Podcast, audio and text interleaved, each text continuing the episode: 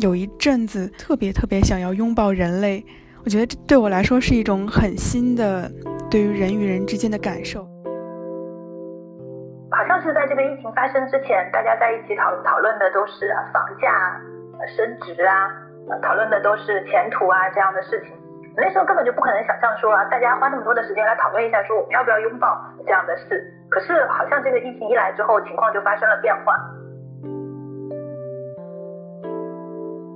好像对于很多人来说，拥抱都只藏在一个想象的世界里面，或者藏在一个语言的世界里面，所以我们就会发现一个很搞笑的事情，就是我们在这里用语言讨论拥抱，但是我们没有去拥抱，而且也并不是说你真的要找一个朋友拥抱他，他会很为难，他会拒绝你，不一定会是这个样子。一个很搞笑的说法就是说，大家每天闷在家里面，然后就只能够吵架，结果就离婚了。我觉得不仅仅是这个，还还有一个原因就是，个人都是独自去。面对自己的这种生命的危机的疫情中间，当我们产生需要的时候，发现那些背在身边拥抱的人，他的拥抱起不到呃安慰的效果，那这样的失望如果没有办法处理，那他就只能够去离婚了。我觉得就是这样的影响，它是它是潜在的。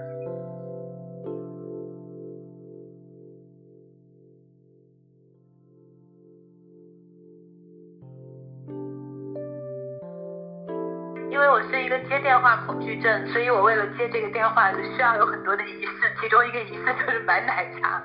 然后然后把车开到一个一个河边上，然后觉得那我现在可以接电话。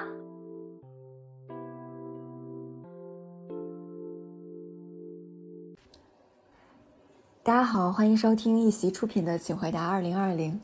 上周开播之后，我们就收到了很多很多问题。然后每一封邮件我们都会认真看的，但是我会选择我们觉得适合进行公共讨论的问题来节目里来聊，所以欢迎大家发问，什么问题都行，只要你觉得它对你来说真的是个问题。那从下一期开始，我们就会聊向大家征集来的这些问题了。然后这期的话依然是个实验，就是我们想录着试试，结果发现聊太好了，必须放出来的那种。然后这一期的问题来自我们的一个好朋友，他叫小包。回答者依然是黄晓丹老师，不过大家不要误会，这个节目不是所有的问题都是黄晓丹老师来回答的。其实这一次小包的问题，我们还问了何志森老师，然后小包跟何老师的对话，我们剪成了一个小番外。何老师其实是抱着他这段不会播的心情来聊的，然后大家如果有兴趣的话，可以去听一下我们的番外。那现在我们就把电话接进来了。喂。王老师好，那我就说一下我的问题，就是我因为疫情的原因，然后今年就是第一次没有回家过年嘛，就一直在北京这边一个人在这边待了快两个多月的时间了。然后这段时间里面，因为就是一个人待着，有一种特别强烈的感受，就是觉得很孤独，然后特别想和朋友们见面，然后想去拥抱人类这种感觉。然后就这个对我来说是一个很新的体验，因为我自己是有一点社交恐惧的，平时也。特别会特别抗拒身体接触，嗯，所以就是算是一个新的认知吧，呃，想把这个感受跟你分享一下，然后顺便 问一下你，就是在疫情期间，嗯，对这种人与人之间的关系和接触有没有一些什么样的新的感受或者是是体验之类的？我想问一下，就是你这个是疫情期期间的这个想法，那当时人是不能够出去，那现在人都可以出去了，你有去拥抱人类吗？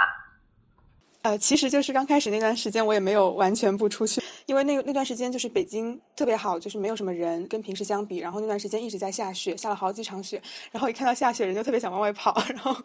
然后你去北京那些比较老的建筑啊，什么故宫啊、角楼啊，就那边转一圈，然后就觉得，哎，真是特别美好。所以其实也有也有常常出去，然后也有去见朋友之类的。嗯，但但是就这种感觉还是会一直存在。嗯，就是大家回来慢慢复工了之后，有出去去见他们，但是也没有也没有主动去拥抱他们。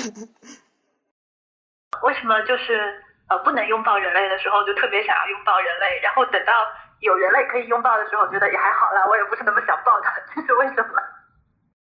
也不是不想拥抱他们，也是很想拥抱人类，但是在出去见到他们的时候，就会还是有那种，比如说不好意思，或者是没有那么强烈的冲动，说哦，我现在好想去抱一下你们这种感觉的。那如果说这个事情是呃不需要由你提出来，然后是我们这个节目呃播出了之后，然后你的朋友听到了，然后你的朋友下一次见到的时候也没有跟你提前先讲好，然后忽然间他就站起来说我们抱一下吧，你会不会感觉好一点？嗯，就是有这样一个体验，就是之前我们有一次出去吃饭的时候，有一个朋友，就是我们之前聊过这个事情，然后他知道了之后就说，呃，那我觉得就这一次见面的时候，我一定要抱一下小包，然后他就 在吃饭的时候非常突然的过来，就是很轻轻的抱了我一下，当然我也没有回报他，然后但是当当时晚晚上回去的时候，然后我一个人躺在床上的时候，在某一个瞬间就会突然想到这件事情，然后觉得还是挺挺感动的。啊，请教我们描述一下，呃，你被抱了一下，但是你又没有回报，这是一个什么样的状态？就是你就没有动吗？然后，呃呃，对，避免增加那个接触面积，对不对？对，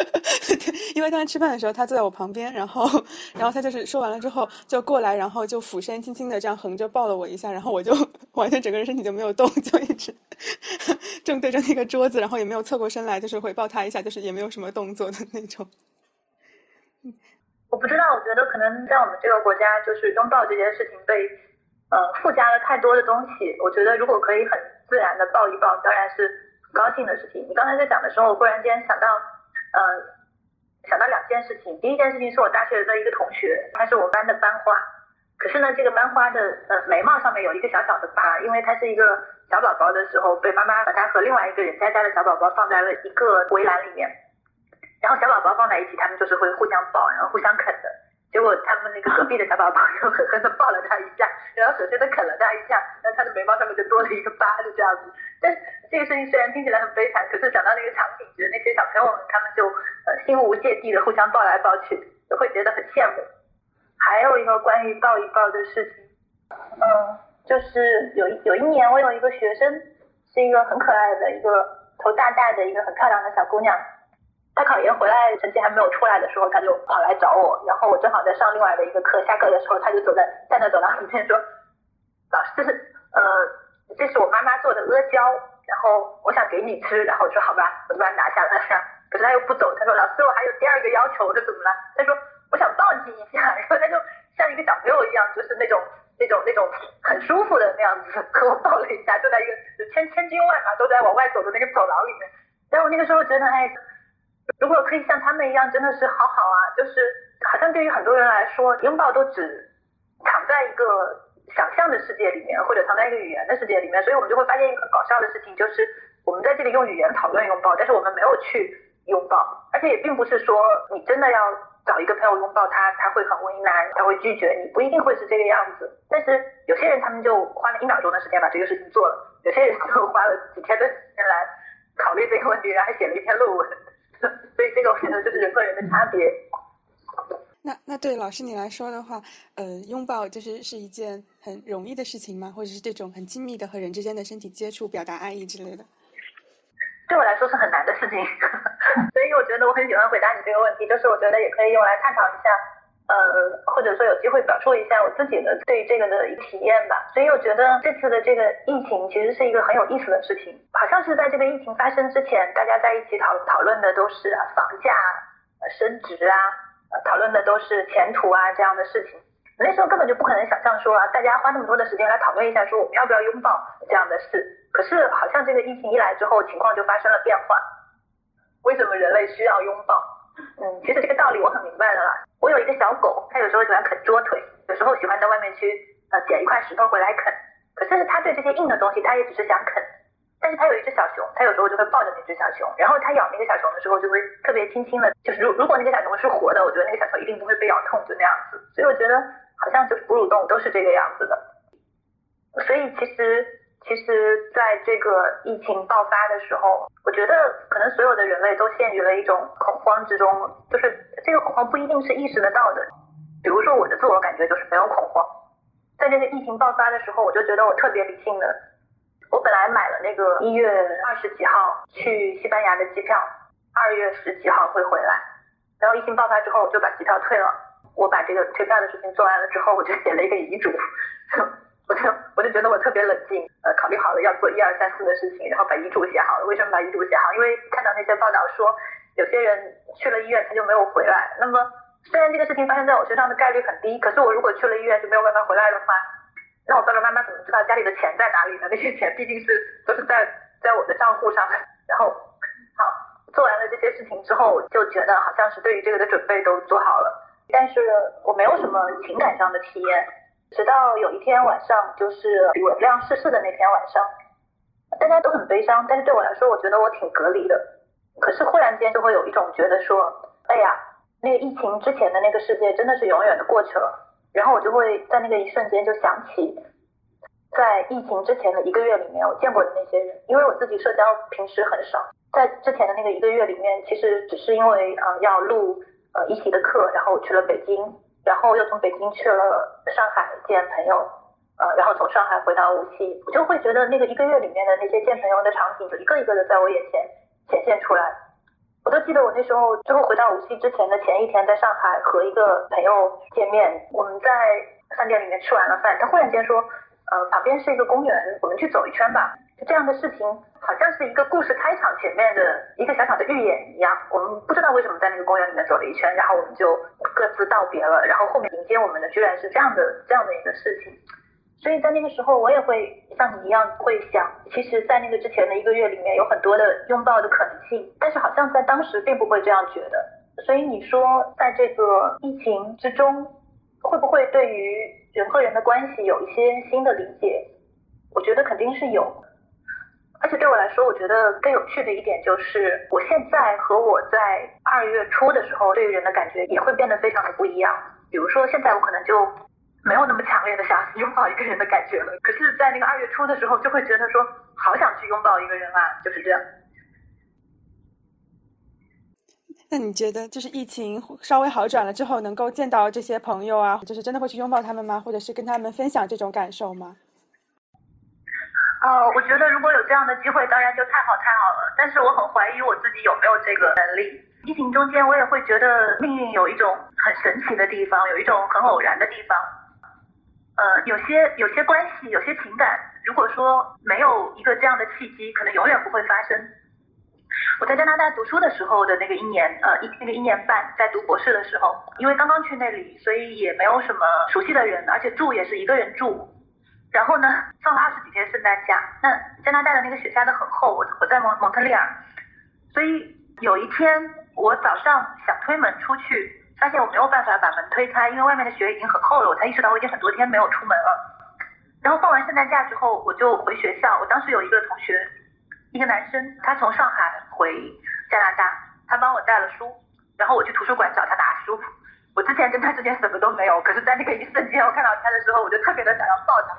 可是我觉得不可以这样做，因为我们是两个中国人，我们之前说话都隔着两米，我们从来就没有。想要过什么抱一下这样的这种冲动，可是，在那个时候我就觉得啊不行，如果我不用我的一只手抓住我的另一只手，我马上就要去抱他了，所以我就咬着牙把那些书拿回去了。后来再看到他，我们在一起出去玩，都会觉得不再有那样的那种感觉。可是如果当时抱了一下呢，我觉得那对我来说，在当时一定是一个很大的安慰。嗯，可是，呢当时后来我在离开加拿大的时候，有一个老爷爷，那个老爷爷是一个老华侨。后来我在离开加拿大的时候，有一个老爷爷，那个老爷爷是一个老华侨，因为他在那边的时间很长了，所以我们有一个月的时间每天一起出去买书。每天那个老爷爷开车，然后带着我，我们回去的时候，呃，下车分别的时候，他就会抱一下。那我那个一个月都很开心，因为每天都有一个拥抱，那个是很愉快的。但是我们很难，因为在一个突发性的事情中间的那样的一种感受，然后改变原先的那个生活的模式。它会给我们带来很多的遗憾，因为会觉得曾经具有一些可能性，这个可能性既是人际关系上的，也是自我认知上的，可是这可能性好像就会被这样浪费掉。那这个时候我就会想到另外的一个概念，这个概念叫做自我的流动性，就是我们常常会幻想我们的每个自我是一个统一的、完整的一个整体，就是我今天爱你，我明天还爱你，那这个叫做自我的一致性。可是自我是有流动性的，所以我们常常会碰到一个问题，就是假设你到三十岁的时候。你不一不小心看到了你那个呃初中时候的那个初恋对象，然后你就就会觉得我当时是眼瞎了吗？我怎么会爱上他？那这个就是自我的流动性，只不过是在这种灾难疫情中间，他把这种流动性加速了，就是原先需要花十年的时间才会发生的那种变化，它可能在两天之内就发生。这样一来，我们自我就变成了一个离我们原先的经验很遥远的东西。所以在这个时候，我觉得不是拥抱不拥抱这件事情让我们觉得困惑。而是自我本身让我们觉得困惑，就是我到底是怎么了？我觉得是这样的一个问题。嗯，我刚刚就是一直在这边点头，你可能看不见，就是对我特别理解你说的这种感受。确实，我我可能会觉得自己平时是一个很理性的这种人，然后包括做一些很重要的决策都是理性来驱动的。当有这种突然的情感的冲动或者是感性的东西出现的时候，我会觉得有些恐慌。那比如说你产生这些新的感受的时候，你有想过说用一些什么样的方式去抓住这些东西吗？我觉得这个事情很大程度上会靠运气。其实自己消化这些感受也很好，但是永远都是自己消化这些感受就不好了。因为我们在讨论的时候，我们都是说的拥抱人类，拥抱人类当然是一个很好的词。可是当我们自己产生这个感受的时候，绝对不是对一个概念产生这个感受，绝对不是对一个叫做人类的概念产生这个感受，也绝对不是对人类群体产生这个感受。你一定是有一个特定的人的，或者是一定是有一些特定的人的。那你这个时候你忽然想去抱他怎么办？特别是如果这个特定的人是一个在你的日常生活的经验中间，你觉得天哪，我怎么可以去抱他？或者说，呃，我如果要抱他一下，这意味着承诺吗？意味着我要跟他建立一个什么样的关系吗？所以问题就在于，就是这个感受，因为它联系到一个特定的对象，而你又很难以你往常的经验在和这个特定的对象来分享这个感受，所以它才会成为一个问题。那这个时候就会，我觉得在一定程度上依赖于运气。就是能够让你产生这个感受的那个对象，他是一个什么样的人？他能够以什么样的方式来理解你的这个想象，你的这个愿望？嗯，我忽然间想到我的学生，我有一个学生，他很可爱，一个男生，他常常和女生搂搂抱抱，他和女生在一起是闺蜜的关系，可是他心里面爱着另外的一个男生，那那个男生不但不是同性恋，而且还是一个基督徒，他就没有办法说出这个情感。所以他有机会和那个他喜欢的男孩子一起上一个自习，或者说是一起去食堂吃一个饭。回来之后，我下午就会看到他在抱女生，因为他要在 他要在他的女同学身上找到这种肢体的安慰。可是呢，其他的老师就会觉得说，哎，这个男生跟那个女生他们在搂搂抱抱，他们是男女朋友关系吗？可是他会去抱的那个女孩子很好，那个女孩子她很清楚，她自己心里面很清楚，她没有这个冲突，所以她知道这个男孩子跟她拥抱一下，那个就是一个闺蜜之间的拥抱。那有的时候我们会。觉得自己产生了一个这样的愿望，会觉得很麻烦的原因，就是你不能够确定被牵扯到这个事情中间去的对象，他们自己内在的那个世界是否是清晰的，他会不会给你的拥抱中间去增加一些什么东西，或者说他会不会因为恐惧，他从里面抽走一些什么东西，或者说是抗拒，或者说是他对你的欲望传导给你。那这样变得很复杂之后，我们就会觉得说，算了，我们还是自己抱自己吧，毕竟自己抱自己是最安全的。就跟那个纽约昨天提供给大家的疫情期间性生活建议一样，就是你是你自己最好的性伴侣。我觉得对于拥抱这个事情，它在一个不安全的环境下面，它也会变成这样子。嗯，你你的生活会就是在这段时间有一些什么样的改变吗？就比如说和朋友之间的这种交流啊，或者是相处啊之类的。总的来说，我觉得在这个疫情期间的。人的感情会变得更加的亲密，然后会变得更加的大胆，变得更加的有勇气。我还见到我的同学有小学同学去忽然间在接近四十岁的时候去跟自己的小学同学表白的。虽然他不认为这个背后有这个疫情的关系，但是我觉得有，我觉得有，因为他把我们的对于生活的这个尺度发生了改变，生活的价值的排序发生了变化。就是假设我们还可以活五十年，和假设我们还可以活五天。那我们对于生活中间什么是重要，什么是不重要的那个排序，它一定是会有非常非常大的变化的。比如说，我觉得在之前的一个月里面，没有人在讨论买房子的事情，最近几天又开始有了了。前一个月的时间里面，大家讨论的都是生命，都是感情这样的事情。那这种思考或者是变化，它它是什么带来？就是其实我们，比如说不是在武汉的人，或者是身边家人没有受到过这种死亡啊，或者是疾病威胁的话，这个东西它为什么会对人造成那么大的一个影响和变化？我觉得其实它的那个冲击是很大的，就是你刚才说的，呃，家人没有受到生命的威胁，那是你的理性做出的判断。但是呢，理性判断是一个刺激的思考过程，前面有一个初级的过程。初级的过程就是，当我们看到有人在死亡这件事情本身的时候，我们的第一个反应，所有人第一反应都是震惊的，都是觉得恐惧的。只不过在之后有一个刺激的思考过程。你判断了一下，说这个死亡和我的距离，觉得这个里面是比较遥远的。那这个刺激的思考过程，它的作用是可以帮你维护一种生活的现实感，然后帮你维持现实生活的呃秩序啊。比如说，你会去评估说啊，我要不要退火车票？啊，我怎么样退到火车票？呃，我要去囤积哪些东西？囤积的限度在哪里？可是，在前一个这个心理过程中间遇到的那个冲击，它其实已经在那里了。然后在那里的那个冲击，它会它会带来很多的问题。在这些问题之下，每个人都在经历一个新的心理过程。这个心理过程里面有比较好的一面，可是这个心理过程中间肯定也还有很多的失望，就是对于自己原先的人际关系，你觉得在这个危机之中起不到支撑的作用。所以不是说，啊，疫情过后很多的人他们去离婚了。一个很搞笑的说法就是说，大家每天闷在家里面，然后就只能够吵架，结果就离婚了。我觉得不仅仅是这个，还还有一个原因就是，每个人都是独自去面对自己的这种生命的危机的。疫情中间，当我们产生需要的时候。发现那些可以在身边拥抱的人，他的拥抱起不到呃安慰的效果，那这样的失望如果没有办法处理，那他就只能够去离婚了。我觉得就是这样的影响，它是它是潜在的。嗯，那就是嗯，对你来说的话，就是这一段时间你的人际关系里边有比较大的变化的吗？比如说你有结束掉一段关系，或是开始掉一段关系，就是类似这样的。嗯，哇，这个是不是太隐私了？对，我觉得这个问题太隐 对，我觉得，我觉得是这样子，但是我一定比我以前的所有的时间里面，在呃，在想象的层面上，就是会更多的有关于人际关系的感受，呃，一定是这样的。那么有一些感受是可以在人与人之间把它消解掉的。我觉得像这些感受最好的消解方式就是有一个对方，就是你可以和对方来聊聊你的这个感受。不管这个感受是啊，我们分手吧，还是啊，我们在一起吧，这个感受，那这个感受它就不会变成一种内在的压力。可是如果没有一个对方的话呢，这个感受就完全是在一个想象的世界里面，然后它会变成一个对自己的一种重压。可是这样的重压是有好处的，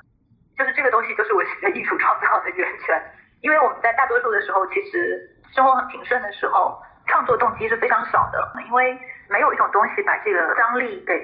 包裹在里面。所以在那个时候，你不会那么敏感。有些人甚至说啊，我觉得我过的是行尸走肉的生活，是这样子。可是，一旦在这样的危机面前，在自己的内心有很多的蓄积的时候，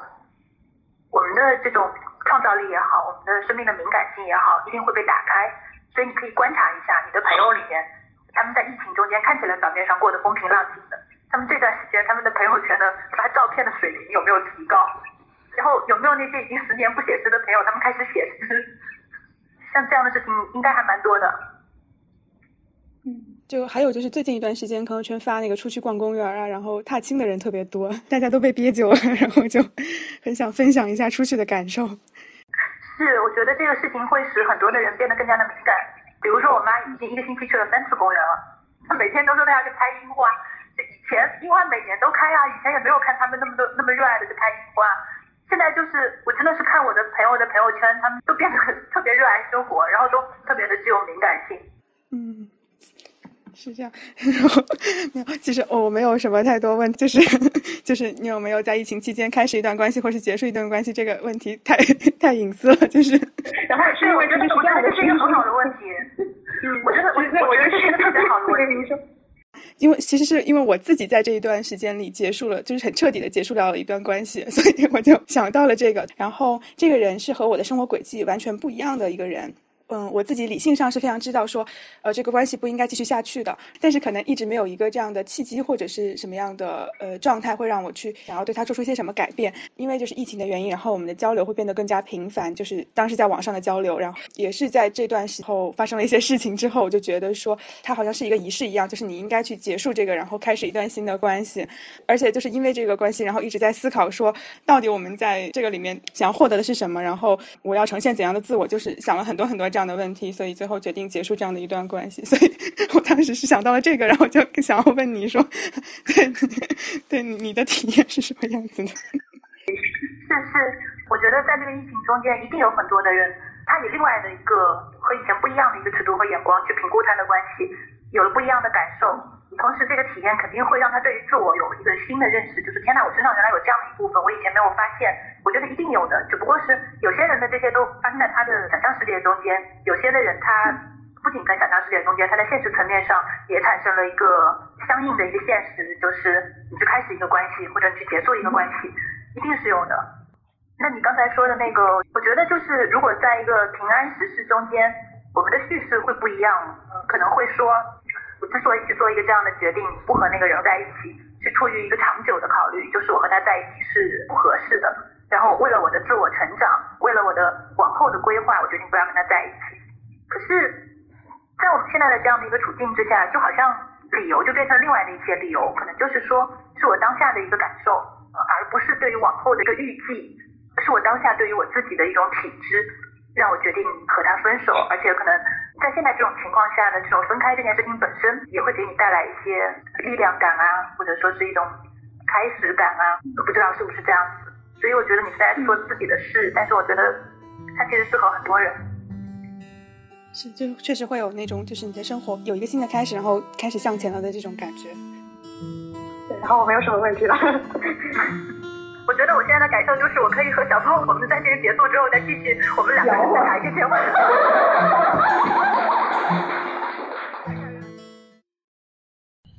嗯，拥抱人类。为什么你要说拥抱人类，而不是拥抱人呢？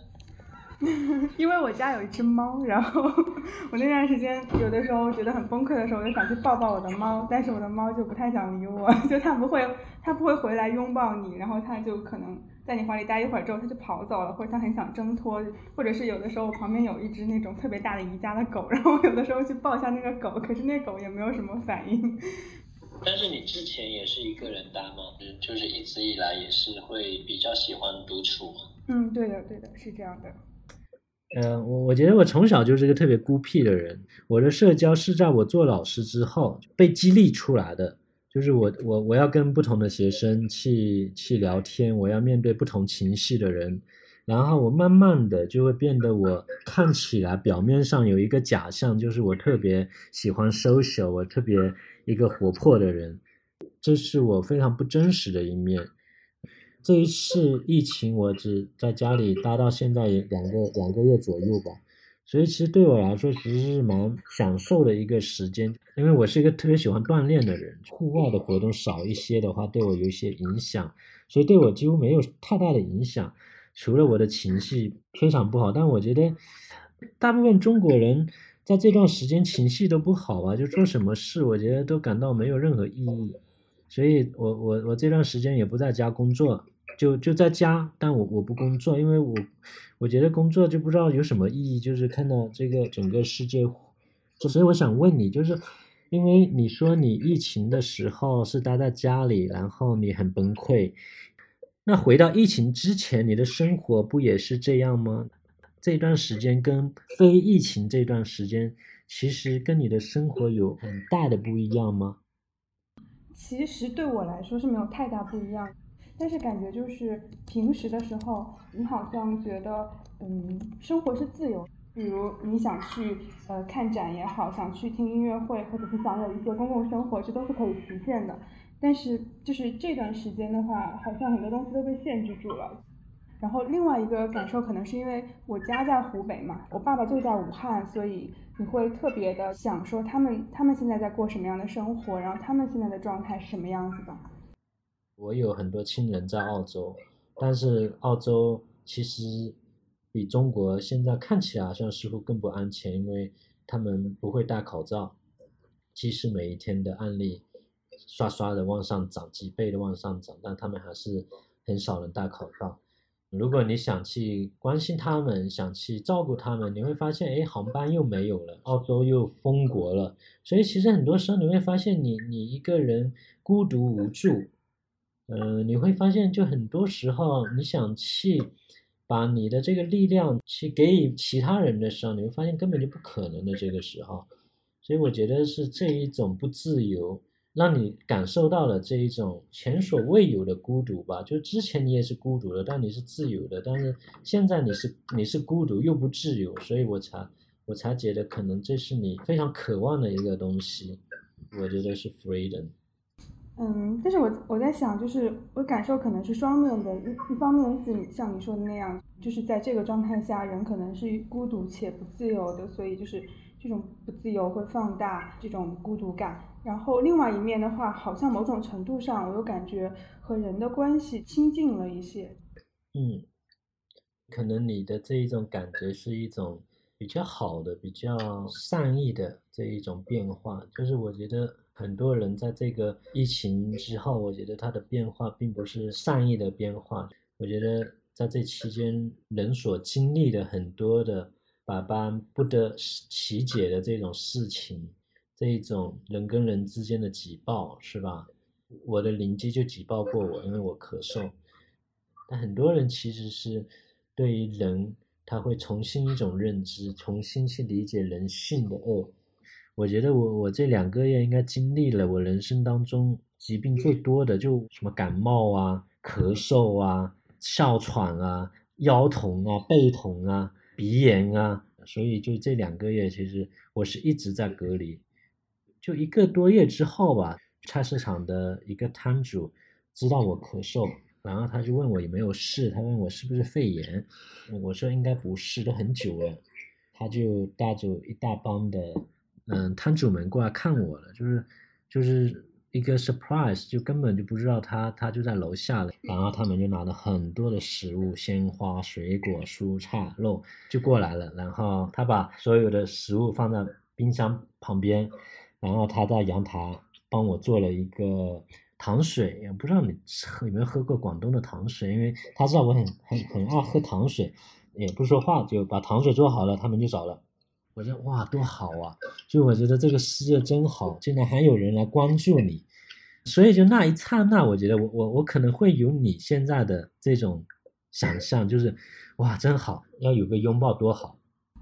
那老师你在？疫情的这段时间会有这种类似的感受吗？就比如说你之前的一些意义感，或者是这种价值观有一些新的更新之类的。